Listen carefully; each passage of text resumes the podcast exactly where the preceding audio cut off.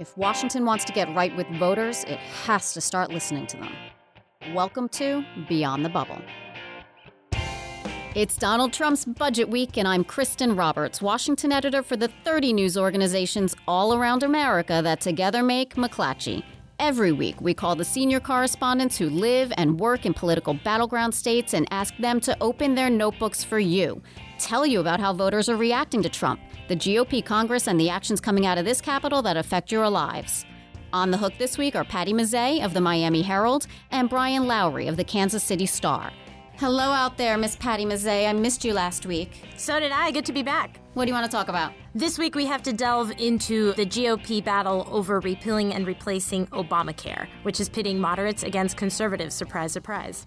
I want to talk about Trump's budget request and the insight it gives us into his policy priorities. And then finally, we're going to go into our favorite part of the show, the lightning round, on who are the people and issues to watch going into the twenty eighteen and twenty twenty elections. Before we start, I want to say thank you for all of the great feedback we're getting. Please keep sending your questions and your ideas and even your criticisms. Tell us what's happening in your state. Email us at b t b at mcclatchy dot com. That's B T B as in Beyond the Bubble.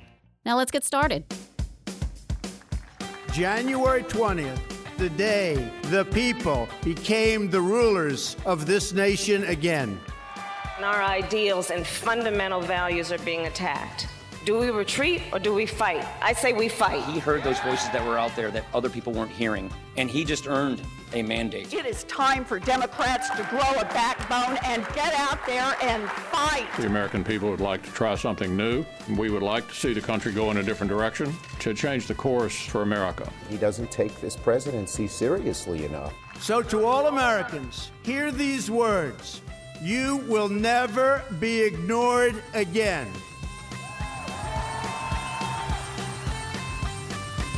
Welcome to the show, Brian Lowry of the Kansas City Star. Glad to be here. Thanks for having me. We're glad to have you. Welcome back to Anita Kumar, White House correspondent. Thanks for having me. I'm getting ready for another Trump press conference this week. And Katie Glick, our senior political correspondent. Thanks, Kristen. As a Kansas City native, I am so excited about all of the Kansas representation on the show this week. All right, let's get started. The first thing we're going to talk about today is healthcare. Paul Ryan's healthcare proposals become the foundation for the entire G O P repeal and replace plan in the House of Representatives. But to be honest, Republicans are really far far from agreement on the guts of this legislation.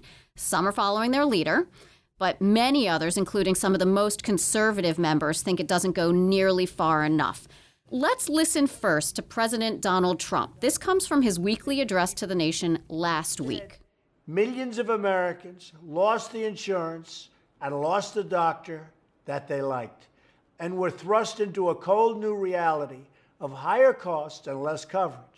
The House plan follows the guidelines I laid out in my recent address to Congress, expanding choice, lowering costs, and providing health care access for all. Anita, there seems to be a subtle shift here from what the president had said a few weeks ago to what he's saying now, and it revolves around the word access. How committed is this White House to trying to secure something that looks like both a win and something that allows him to say he kept his promise to Americans? He is really committed to a win. It surprised some people last week when he said that he fully embraced this bill, because as we'll talk about, a lot of Republicans don't like it. But he made a promise that he would repeal and replace Obamacare. He doesn't much care about the details right now. What he wants is to get this bill through. Well, what's problematic about that, though, is that it was only a few weeks ago that in an interview with the Washington Post, he said he wanted to see insurance for all. And what he's saying now is he wants to see access for all. And that is a pretty significant difference, is it not? It is a difference. But again, he just needs to. I mean, basically, I was talking to some Republicans this weekend who said, if Donald Trump can't get this bill through, whatever the bill is, he's not going to get anything through. Forget infrastructure, forget tax reform. a lot is riding on this. His first year is riding on this bill. Katie, what are Republicans saying to you about this bill and whether it meets the Republican pledge to voters? So I was just at a coffee with a couple of smart conservatives who uh, have fairly close ties to the administration. They are not happy with the bill. They are hoping that through the process, the bill may get a little bit closer to what they would see as a, a more comprehensive repeal of President Barack Obama's uh, Health Care Act, because uh, they think that the current form does not go far enough. But what they also say, uh, to piggyback off of uh, what Anita noted, is that something has to get done. And these are conservatives who don't like what they're seeing so far, but they are really hoping, whether it's Paul Ryan in the White House giving a little bit, or maybe it's some of the conservative holdouts on Capitol Hill giving a little bit, they are really hoping that they're going to be able to come to some sort of consensus, because this is what Republicans have been running on for going on seven years. They've promised that, you know, if we get the White House, if we get control on Capitol Hill, we are going to repeal Obamacare and replace it with, with something else. And if they can't get this done, they're very worried that their base is just not going to vote in the midterms. Speaker Ryan's office seems to be really focused on showing this to be a consensus piece of legislation. I mean, they've been putting out emails about the vote in Ways and Means, which allowed the legislation to get over its first hurdle en route to finding its way to the floor. And in their notes, they have said specifically that members of the Tuesday group, which is a, a group of moderate Republicans, voted for this bill. They said members of the Freedom Caucus, which is a group of conservative members, voted for this bill.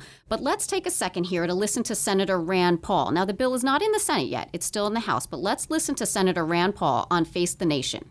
I think it's uh, basically Obamacare light. Keeps the subsidies, keeps the taxes for a year, then keeps the Cadillac tax forever, the tax on good insurance.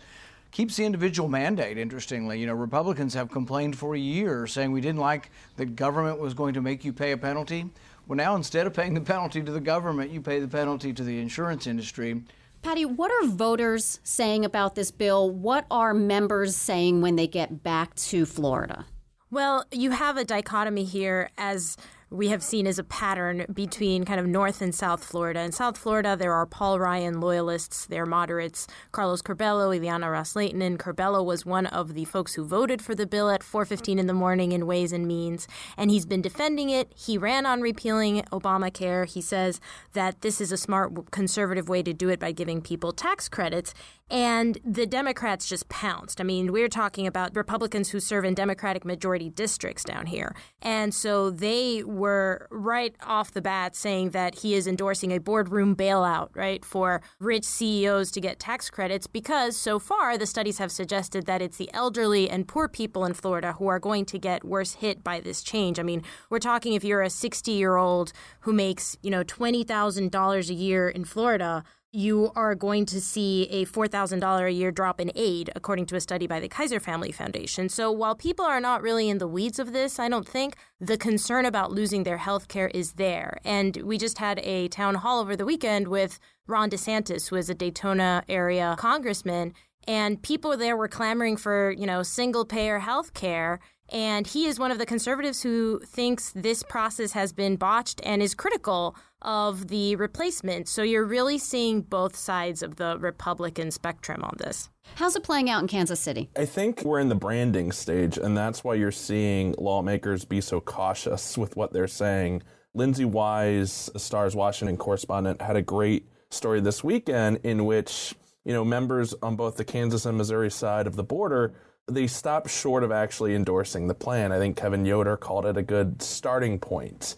I don't think anyone really wants to go all in on this plan right now, and that's because they're kind of facing backlash from both sides. They're they're facing backlash from the people who want to keep a lot of the uh, provisions of the Affordable Care Act, which I think they expected from the beginning, but they're also starting to face this conservative backlash. And I think that's something that the White House is really conscious of, because I spoke to the executive director of the Republican Party, and he mentioned that he had received a phone call from the White House trying to gauge how the bill was playing in Kansas. That's interesting. How is the White House lobbying on this, Anita? They are trying to sell. They have people at the White House and people at the Republican National Committee who are basically, they're going to actually all fifty states, and they are giving the parties their talking points, they're booking surrogates, they're talking to people that maybe don't get as much airtime as usual. So attorneys general, lieutenant governors, obviously governors and members of Congress are already out there talking about it. They are trying to enlist people and tell them, here's what you should say to your members. Here's what you should say. They clearly know they have a fight on their hands, and they really are trying to, you know, go about branding right now. It's interesting because when you talk to people at the White House, as I did the last couple of days, they say this is Donald Trump's forte. He's ready to make a deal with anyone. He wants this bill to pass so much that he really is willing to listen to both sides and try to make a deal and, and change things. He's not closed off about changing things. He will change things. Though I do think Brian made a great point in terms of uh, the extent to which there is pushback on kind of all sides of this bill, because, you know, of course, we just heard Rand Paul talking about the conservative pushback. But, you know, I was just at drinks with a top Democratic operative who said, you know, as a good liberal, I hope that this bill fails. But as a Democratic operative, I see a lot of opportunities on the messaging front if it actually goes through. And frankly, as an American, there is something to be said for watching Congress actually look to compromise with the White House. I mean, when is the last time that we in Washington have looked at the word compromise as something positive? Right. Well, and this goes back to the mandate now for Republicans, which is, you know, they have spent seven years railing against this, and now they're in charge. It's up to them to make that decision about how they're going to govern, and are they able to actually get something done? So interesting. Paul Ryan said the other day, it's growing pains that they are trying to move from an opposition party to a governing party, and that they're having trouble doing that. When's the last time we've had a governing party? Right. His word, his word. He's got to learn. Right. I think that they're bracing for more conservative opposition from some of the groups that helped get them into power. Americans for Prosperity, uh, which obviously has a lot of ties here in Kansas since it's primarily funded by uh, Koch Industries. They're getting ready to get uh, their grassroots base up in arms about this bill. I spoke to the state director of A F P, and he used the phrase Obamacare two point oh. He, he seemed to think that was playing better than Obamacare Light, Obamacare two point oh. And he pointed to the fact that this bill preserves a lot of the industry regulations that they opposed in the first place. Florida Governor Rick Scott was in Washington again last week, and he has talked a lot about talking to Tom Price and being involved in writing the Obamacare replacement, and he didn't endorse it. He called it a work in progress. He said anything would be better than Obamacare, but he didn't go as far as to say, like, everyone should pass this and call on the Florida delegation to do so. So I think that's noteworthy,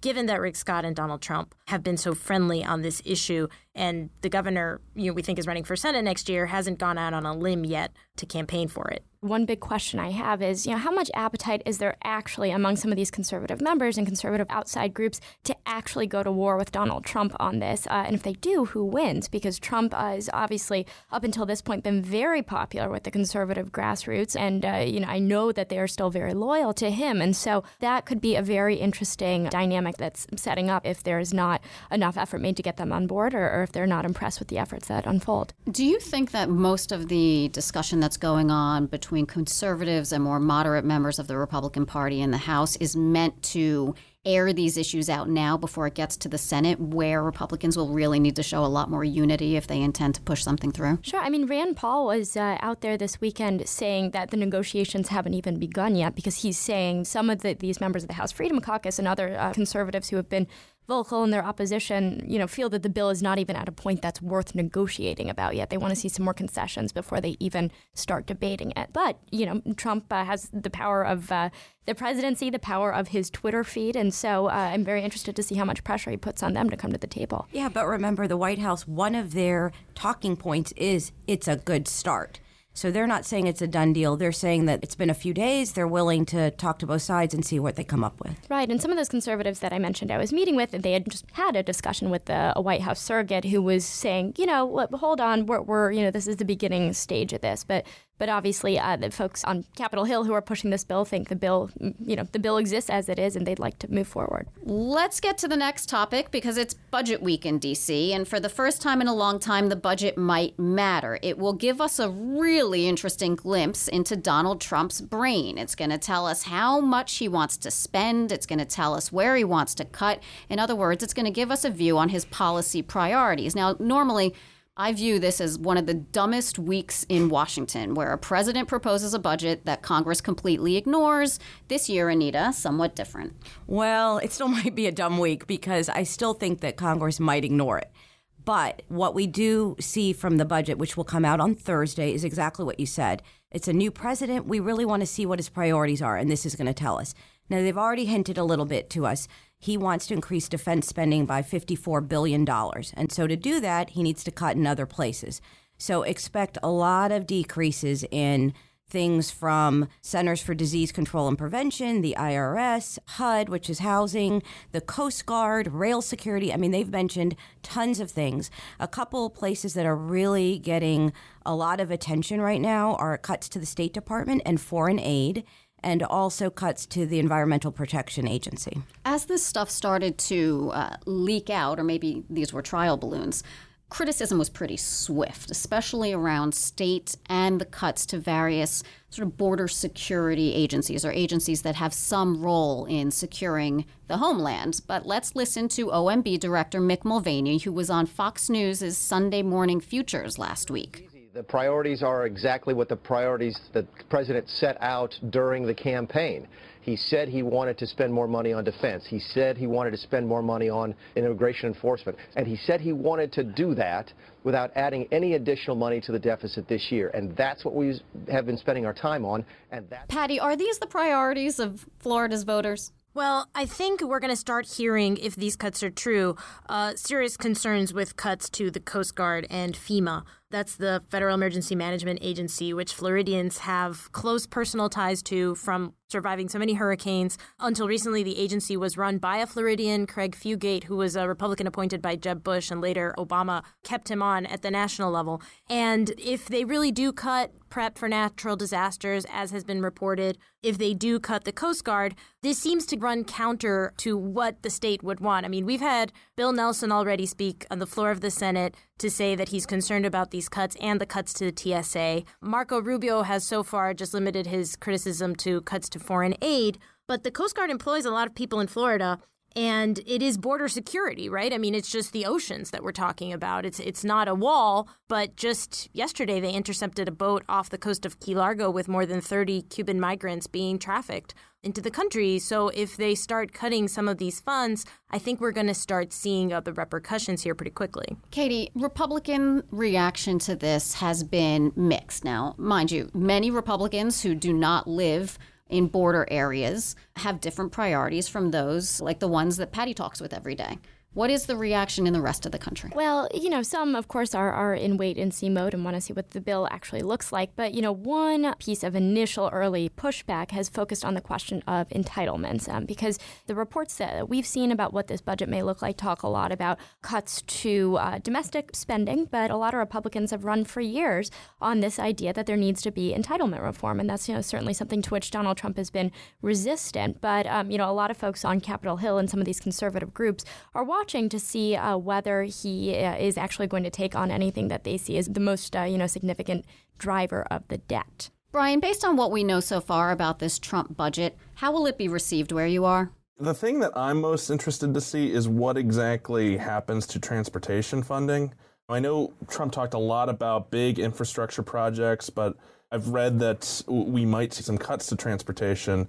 This is a big issue in both Kansas and Missouri because at the state level, there's been underfunding of uh, transportation for several years. Missouri for a long time, and Kansas in recent years to plug holes in our state budget, which is a well-documented phenomenon.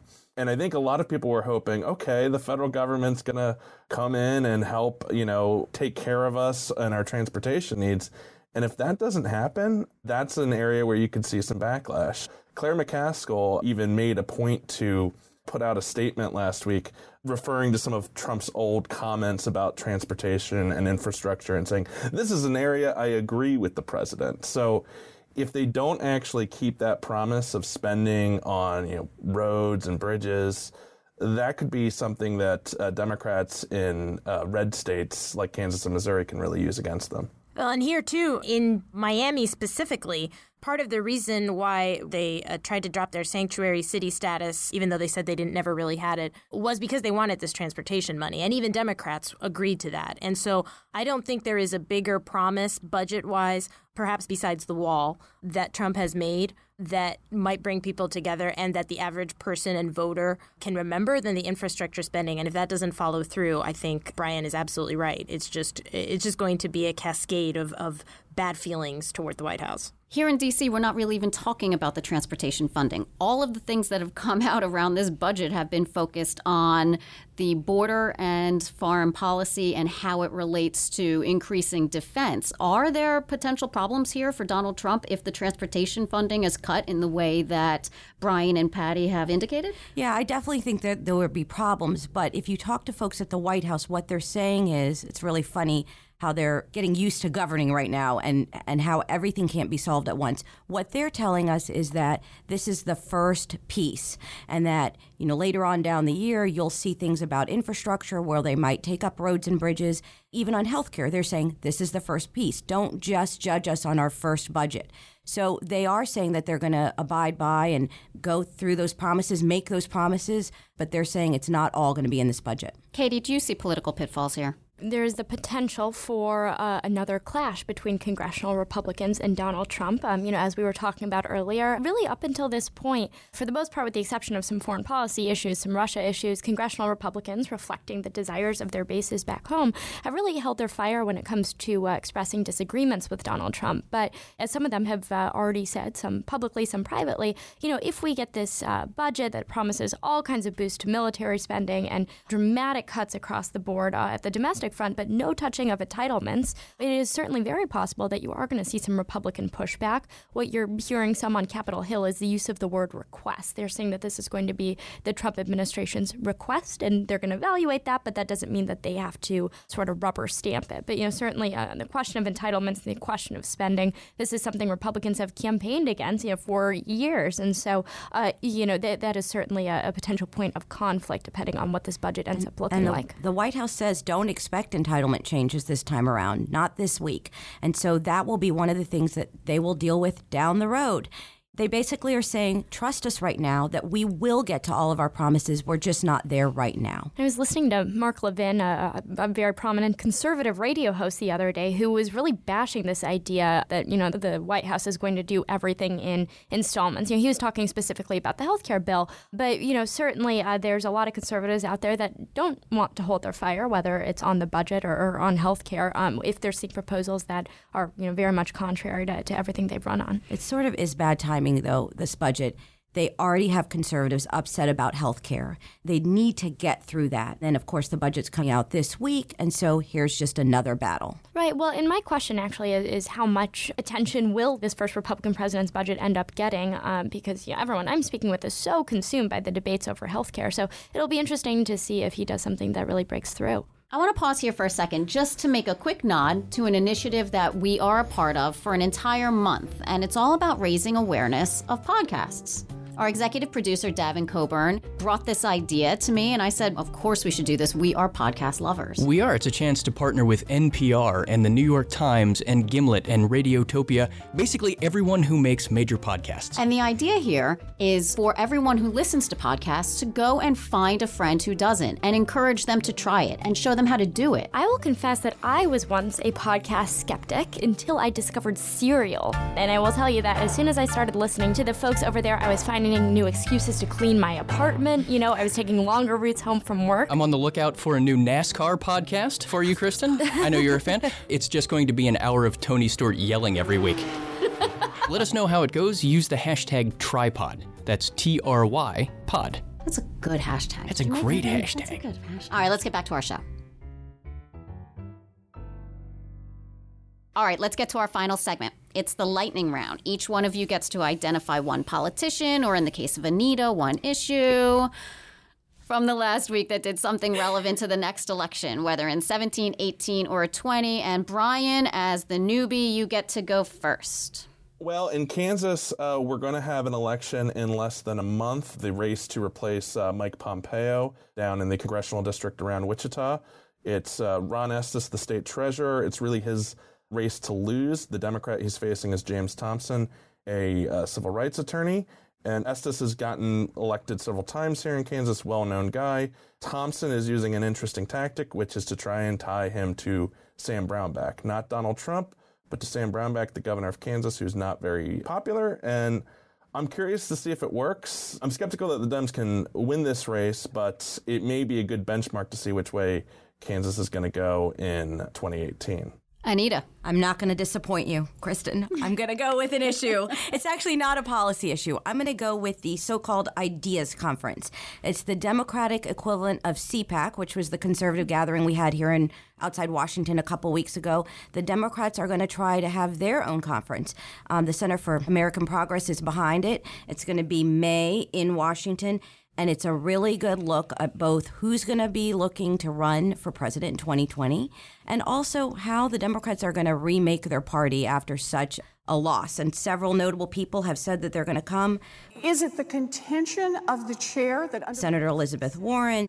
I am not allowed to accurately describe public views of Senator Sessions. Public- Senator Cory Booker, a new senator from California, Kamala Harris, who we've talked about before on the show, Chris Murphy of Connecticut. So we're going to see a lot from the Democratic Party in May. Katie? I am watching all of the candidates in the Republican primary to replace Mick Mulvaney down in South Carolina. They cannot do enough to try and tie themselves to Donald Trump. One is giving away an Ivanka purse. Another tweets consistently about making America great again. Another posted pictures of himself with the Trumps at Mar-a-Lago. And so right now, it's very much a contest to see uh, who can be, you know, the next sort of mini-Trump. But I'm going to be watching that to see uh, whether that dynamic shifts by the time the race rolls around in May. That is going to give us a pretty good indication of uh, how much uh, political juice Trump's message still has when he's not on the ballot.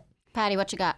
I've got the Florida governor's race in twenty eighteen. We have the first declared candidate. He's on the Democratic side. It's Tallahassee Mayor Andrew Gillum. He's thirty-seven years old, a rising star in the Florida Democratic Party who spoke at the Democratic National Convention. My parents worked their entire lives to provide for me greater opportunities than they had ever been afforded, creating the possibility for me to be the first in my family to go to college. And graduate. On the flip side, we have Tampa Mayor Bob Buckhorn, another Democrat who was expected to run. The Democrats usually tend to pick a nominee who's from the all-important Tampa corridor, and he actually said he's not going to go into the race. And one of the reasons he used was he said he doesn't really know the electorate after Trump's win, which was a pretty candid admission of where Florida Democrats are right now and what an uphill climb they have uh, going into next year. That's a good one, Patty. I'm going to go with Carl Dean, running for governor in Tennessee. This guy's a Democrat, and this is a state where no Democratic candidate has won statewide since two thousand six. He's counting on a Trump backlash, as I seem to think many Democrats are looking at eighteen and even twenty. All right, that's it for us. Patty, thank you so much for dialing in. My pleasure. I'd missed you guys last week. Anita Kumar, get back to work. See you next week if we can dig out from the snow. Katie Glick, it was so good to see you. Thanks, Kristen. I'm off to the Middle East. Back next week. And Brian Lowry, thank you for joining us, and I hope you will again. Thank you for having me, Kristen. Thank you to our executive producer, Davin Coburn, and thank you to our listeners. We want to hear from you, so please send questions and comments to b t b at mcclatchy dot com. Tell us what you're seeing in your battleground state. We might even ask you to call into the show. Talk to you next week.